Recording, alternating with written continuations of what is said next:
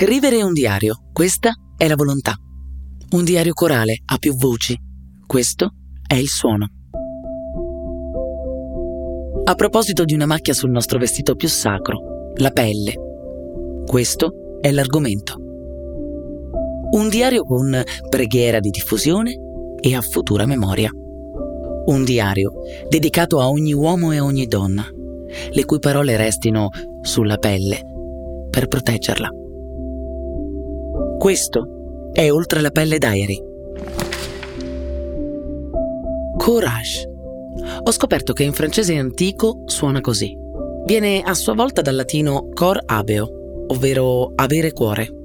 Nella sua forma più elementare, la più ovvia, il coraggio era legato all'ardimento fisico, alla figura del guerriero sprezzante del pericolo che poi ha ispirato miti, leggende e poemi epici, che a loro volta hanno ispirato poi chi si è guadagnato un posto nella storia. Forse perché una cosa è certa, il coraggio cambia la storia. Eppure l'esperienza umana ci parla di molte forme di coraggio il coraggio di scegliere, il coraggio di educare, quello di ricominciare, di raccontare, il coraggio di disfare e ribellarsi, di accettare il cambiamento, il tempo e gli errori, il coraggio di avere paura e proseguire, il coraggio di amare e di amarsi su tutto. In un dato momento della vita siamo tutti chiamati, prima o poi, a diventare coraggiosi protagonisti della nostra storia. A qualcuno capita di doversi reinventare, ad altri di dover imparare a dire no, ad altri ancora di dover affrontare una diagnosi difficile da comprendere e gestire, impietosa. Ci si sente persi, vulnerabili. E per quanto strano possa sembrare, è proprio da quella vulnerabilità che germoglia il nostro coraggio, la nostra volontà di andare oltre. Oltre la pelle Diary dal piccolo centro di diagnosi al grande centro di cura. Questo è quel che ci ha raccontato Giovanna. Non conoscendo il melanoma, è chiaro che il primo istinto è quello di andare a vedere nella rete, in Google, digitare cos'è melanoma. E quando ho visto che oltre al, al, suono orribile che aveva questa parola che ti faceva capire che era comunque una, una malattia che non dava molte buone prospettive, eh, il capire dalla rete e il, il fraintendere e il non sapere quelle che sono le prospettive di cura o di possibile eh, diciamo diagnosi l'ho trovato eh, spaventevole diciamo che la rete come primo, come primo approccio eh, non è positiva teniamo conto che oggi le possibilità sono veramente talmente alte di eh, guarigione. No, io, io, voglio usare guarigione perché oggi eh, il tumore ti cambia la vita, ma ti fa continuare a vivere. Questo. Allora, la pelle è il nostro più bel vestito. Noi dobbiamo averne cura. Oggi ancora di più il coraggio di parlare, di raccontare quello che senti, quello che sei, o raccontare la paura di quello che, potrà, che potrai essere o che potrà accadere è importantissimo. Io ho provato anche a fare dei gruppi di terapia e mi accorgevo che mm, le persone avevano addirittura paura di chiudere gli occhi e di, e di, pensare, di pensare positivo, di pensare perché l'unica cosa che potevano pensare era, era negativa era la morte al vuoto, perché noi in realtà non sappiamo che cos'è la morte, siamo stati programmati in realtà per morire ed è un'esperienza che non possiamo raccontare personale, ognuno ha la sua. Non lo sapremo mai. Però affrontare la paura, quindi affrontare la sicurezza interiore, arricchire il proprio interiore per superare le paure. Questo eh, lo si raggiunge con un, gran, con un lungo percorso, ma se questo percorso non lo facciamo vedere, non lo facciamo sentire alla gente, non lo saprà mai.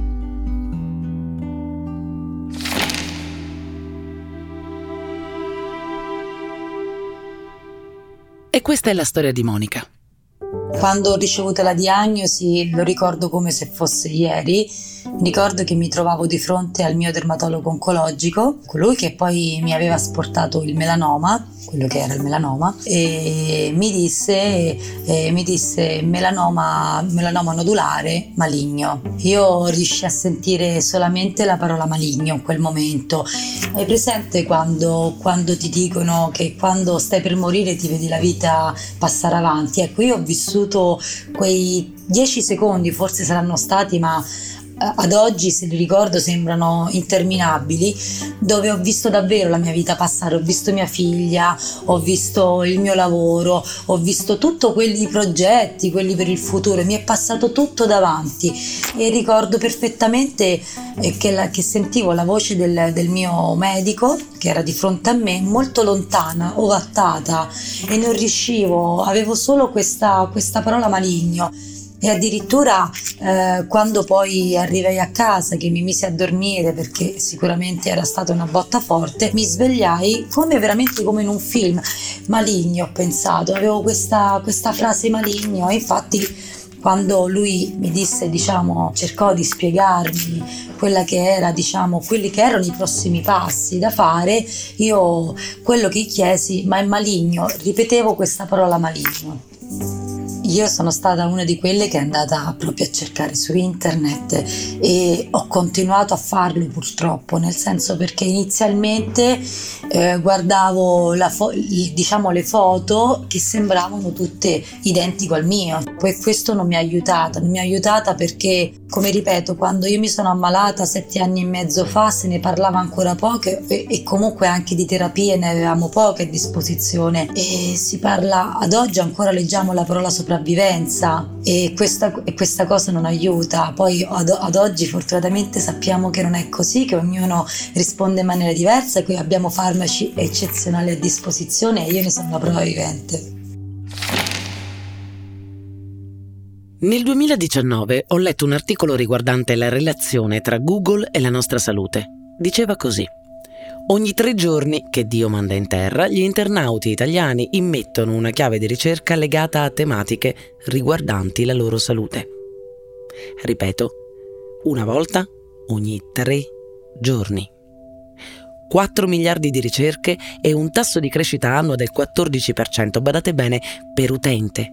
Tradotto, gli italiani, per saperne di più della propria salute e di quella dei loro cari, chiedono al dottor Google Verrebbe da dire, ma che serve una laurea quando c'è Google, no? Esagerato, eh? Mm. Eppure, alzi la mano chi non l'ha fatto almeno una volta. Pentendosene, si intende. Di chiedere a lui, al capo dei capi, al risolutore ufficiale di ogni dubbio. Intendiamoci, la rete esiste ed è una fortuna, certo. È composta da associazioni di pazienti, dottori, esperti, medici, in grado di consigliarci e che possiamo raggiungere con una semplice ricerca ben impostata. Faremo in modo che su questo diario non manchino tutti i riferimenti. Altro discorso è la ricerca casuale su Google. Sì, perché la scienza medica negli anni ha imparato quel che il dottor Google, nella sua sconfinata conoscenza, non può comprendere e cioè che prima che sintomo, malattia, diagnosi o cura, ci sono persone, esseri umani, che vanno tenuti al centro. E allora, dal punto di vista morale, soprattutto, eh, l'essere umano deve essere messo al centro, quindi il paziente deve essere eh, guardato non come paziente, deve essere guardato come individuo, come uomo, come donna, io mi chiamo Salvatore Asero, sono dirigente medico della chirurgia oncologica dell'azienda di rilievo nazionale di alta specializzazione Garibaldi di Catania. Il chirurgo uh, nella diagnosi del melanoma è il, lo step uh, successivo alla prima diagnosi, perché la prima diagnosi lo fa il dermatologo o il dermochirurgo che si occupa di lesioni cutanee sospette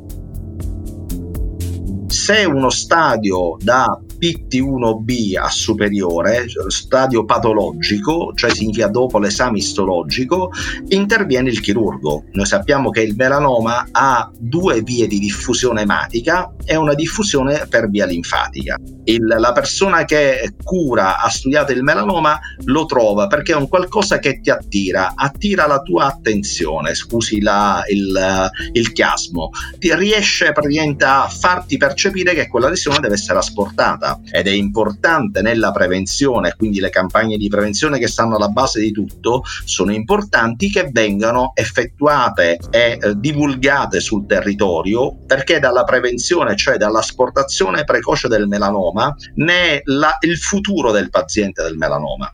Il melanoma è una malattia che inizialmente è, eh, ha una crescita radiale, quindi superficiale, è come se noi, per spiegarlo più semplicemente, gettassimo una goccia d'olio su un tavolo a superficie lucida. Se tu lasci la goccia eh, su un tavolo a superficie lucida, ovviamente prima o poi questa goccia penetrerà e in quel momento il melanoma diventa, diciamo, più cattivo, più aggressivo, perché diventa la sua fase infiltrativa, la crescita verticale. Il paziente eh, deve conoscerlo, le, eh, più che altro gli devono essere spiegate nel momento in cui entra in ruolo il chirurgo e quindi dice no, questo melanoma è un melanoma di questo stadio e quindi va soltanto radicalizzato, questo è, va fatta una stadiazione in ogni caso di base appunto zero come dico io tante volte e poi ovviamente la, eventualmente se lo stadio è uno stadio superiore, uno stadio più avanzato, va fatta la radicalizzazione è il linfonodo sentinella. Questo è il messaggio che deve raggiungere i pazienti. Grazie alle cure, eh, immunoterapia, target therapy, chemioterapia, quando ho iniziato a fare io melanoma eh, 25 anni fa, di melanoma purtroppo tante volte si... Eh, si moriva, scusi la parola cruda, eh, perché non c'era una chemioterapia vera. Oggi, grazie a queste terapie, quindi allo studio, ai dati che sono stati raccolti, a tante cose, il paziente guarisce oppure migliora la sua sopravvivenza e la migliora anche in modo di, um, qualitativo buono. Sì, una rete esiste e può essere una rete virtuosa, ma no, non è la ricerca casuale su Google. Segno su questo diario un nuovo tipo di coraggio, quello di resistere alla tentazione di sapere come andrà e di selezionare per noi sempre i migliori interlocutori. Sono Andrea Pietro Sponghini, sono oncologo e lavoro alla struttura complessa di oncologia universitaria dall'ospedale maggiore di Novara. Essere un oncologo dopo anni di professione vuol dire saper il più possibile prendersi cura delle persone che siano davanti, dei pazienti, quindi non solamente un curare strettamente una patologia o qualcosa, ma prendersi cura in toto delle persone che ogni giorno si presentano con le loro problematiche eh, di fronte a uno studio di un medico oncologo. Quando si comunica una diagnosi a un paziente che in quel momento diviene oncologico, in questo caso specifico stiamo parlando di melanoma, la più grande difficoltà che incontrano le persone in generale è quella dell'ascolto eh, concentrato in quel momento. Non perché non capiscono che cosa tu gli stia raccontando, ma perché quando si parla di tumore, qualsiasi esso sia, il cervello della persona davanti, dopo tanti studi e tante così, esperienze e letture, si sa che viene un po' come bloccato da tanti fenomeni che sono la paura, l'incredulità, la non accettazione, che possono in maniera variabile eh, comporre immediatamente il sentimento e il pensiero della persona che hai davanti. Quindi la vera difficoltà, all'inizio soprattutto di una propria carriera di medico e di di oncologo è quella di saper dosare il numero delle parole, saper capire il più possibile istintualmente e empaticamente qual è la persona che hai davanti e cercare di spiegare con le parole più adatte, non vuol dire semplificando in maniera stupida il discorso che hai davanti senza um, aggettivi o um, parole tecniche, ma cercando di rendere comprensibile il messaggio e soprattutto, qui a seconda del caso che abbiamo davanti da esprimerci, qual è l'iter, il percorso che da quel momento in poi dovremo percorrere, perché l'uomo ha bisogno di avere il più possibile certezze, il più possibile un cammino guidato. Quando in un paziente si spiega il nostro iter che andremo a svolgere per eradicare, quando naturalmente è possibile, nel caso per esempio di un melanoma cutaneo, l'intervento di escissione della malattia, che spesso, come sappiamo oggi, non termina in questo atto, ma ci saranno poi eh, magari una terapia adiuvante, che magari poi spiegheremo con più precisione dopo. Comunque c'è un iter più complesso, l'attesa poi dell'istologico, l'attesa dell'intervento, i tempi tecnici. Ecco, mh, mm, al paziente va dato, e possibilmente al familiare che accompagna di solito il paziente, eh, una tracciabilità ben concreta di quello che saranno i passaggi successivi. Magari per la comprensione è utile spiegare sia d'insieme un argomento, che è la diagnosi naturalmente in questo caso il melanoma, ma poi cercare di spiegare con calma quali sono i passaggi. Difficile eh, nella prima, eh, così, nel primo colloquio esporre tutto, perché un paziente poi può chiederti se eh, sono in pericolo di vita, che il discorso è molto difficile a seconda di quello che noi stiamo parlando, quindi poi va targettato, una parola che non mi piace molto, diciamo va mirato sulla persona che hai davanti in quel momento e sulla sua problematica. Quando parliamo di melanoma, naturalmente oggi intendiamo una patologia che eh, echeggia ancora nella mente delle persone eh, come un tumore molto aggressivo e molto eh, violento. In realtà eh, sappiamo perfettamente che negli ultimi anni, diciamo in particolare dal 2011 in poi, eh, la storia del melanoma in Italia, in Europa e nel mondo grazie a continue ricerche e studi totalmente modificate. Quindi se avevamo una casistica magari di pazienti che potevano recidivare, aggravarsi e poi morire di melanoma in un tempo relativamente breve, oggi grazie a innovazioni terapeutiche, delle nuove terapie immunoterapiche, delle nuove terapie biologiche, come si dicono target therapies, noi abbiamo la possibilità non solo di curare, ma anche di guarire pazienti che una volta era assolutamente impensabile. Quindi bisogna fare molta chiarezza quando si parla di cancro e oncologia in generale e poi quando si parla di un sottotipo di cancro. Oggi ci stiamo dedicando a un approfondimento sul melanoma e quindi dobbiamo capire che c'è un mondo complesso all'interno ed è per questo che comunque se dovessi lanciare così uno spot o un messaggio, come se fosse una pubblicità, in questo momento posso dire a tutti i pazienti che, ahimè, sono ammalati, si sono ammalati o potrebbero ammarsi di melanoma, che il mondo è cambiato, che i centri si sono molto più eh, specializzati, ma soprattutto che la medicina, che, che ne indicano molte persone, prosegue verso una direttiva di grande cambiamento e di grande sostegno alla cura. Il mondo è cambiato e il mondo della medicina, che progredisce ogni giorno, per nostra fortuna, comunica. Ed è così che su questo diario possiamo appuntare qualche dato più concreto.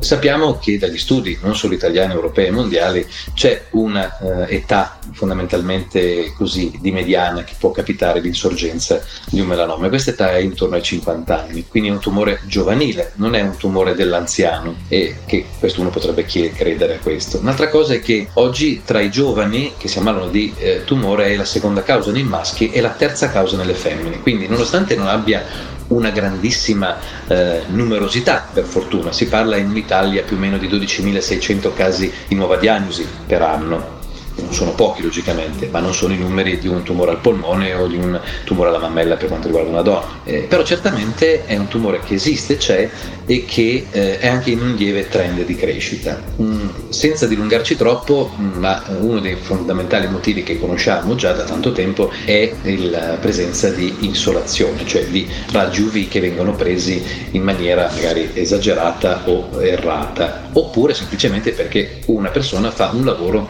per cui è esposto a un certo tipo di eh, stimolazione. Pensiamo a un marinaio, per esempio, pensiamo a un muratore, pensiamo a figure che comunque vivono all'aria aperta e vivono anche a contatto spesso con il sole e logicamente non vedo tutti questi marinai che si mettono, impastano la crema per potersi proteggere dal mare mentre vanno a pescare. Un'altra cosa indubbiamente che è importante eh, oltre all'esposizione ci sono anche dei fattori naturalmente genetici, cioè ci sono delle, proprio delle sindrome genetiche che, mh, mm, quindi più familiari che possono avere avuto un melanoma quindi questo aumenta il rischio perché ci sono eh, CKN2 che è uno dei fattori eh, genetici che poi di sicuro altri colleghi spiegheranno con più profondità, eh, è un rischio naturalmente aumentato di più del 10%.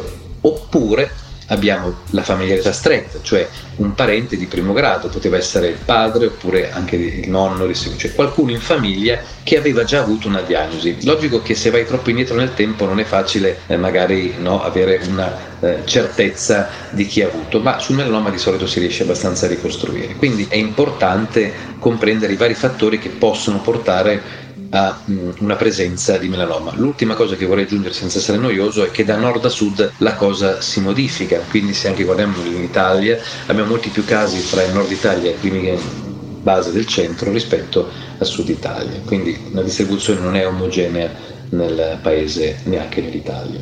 L'ultima cosa che voglio lasciare di curiosità è che uno dei paesi che più studiato e con più presenza è notorio è l'Australia. Quindi questo è uno dei paesi, infatti molti colleghi eh, molto preparati, molto conosciuti che ci aiutano nella ricerca sono di origine australiana.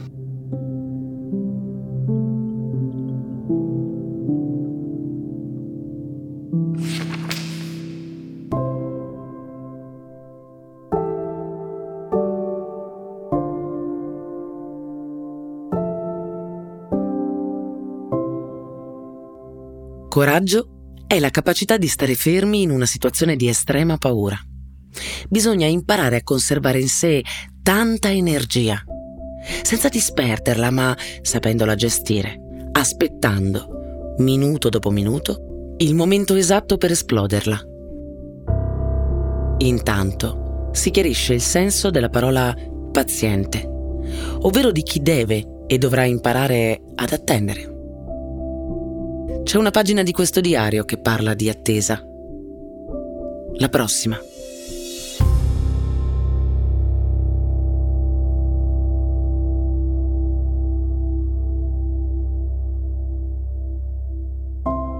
Questo è Oltre la pelle Diary, storie in ascolto. Un progetto di Novartis per promuovere la conoscenza e la cura del melanoma della pelle, realizzato in collaborazione con Associazione APAIM, Associazione Aimame, Associazione M Rouge, Associazione Mio Melanoma Italia Onlus.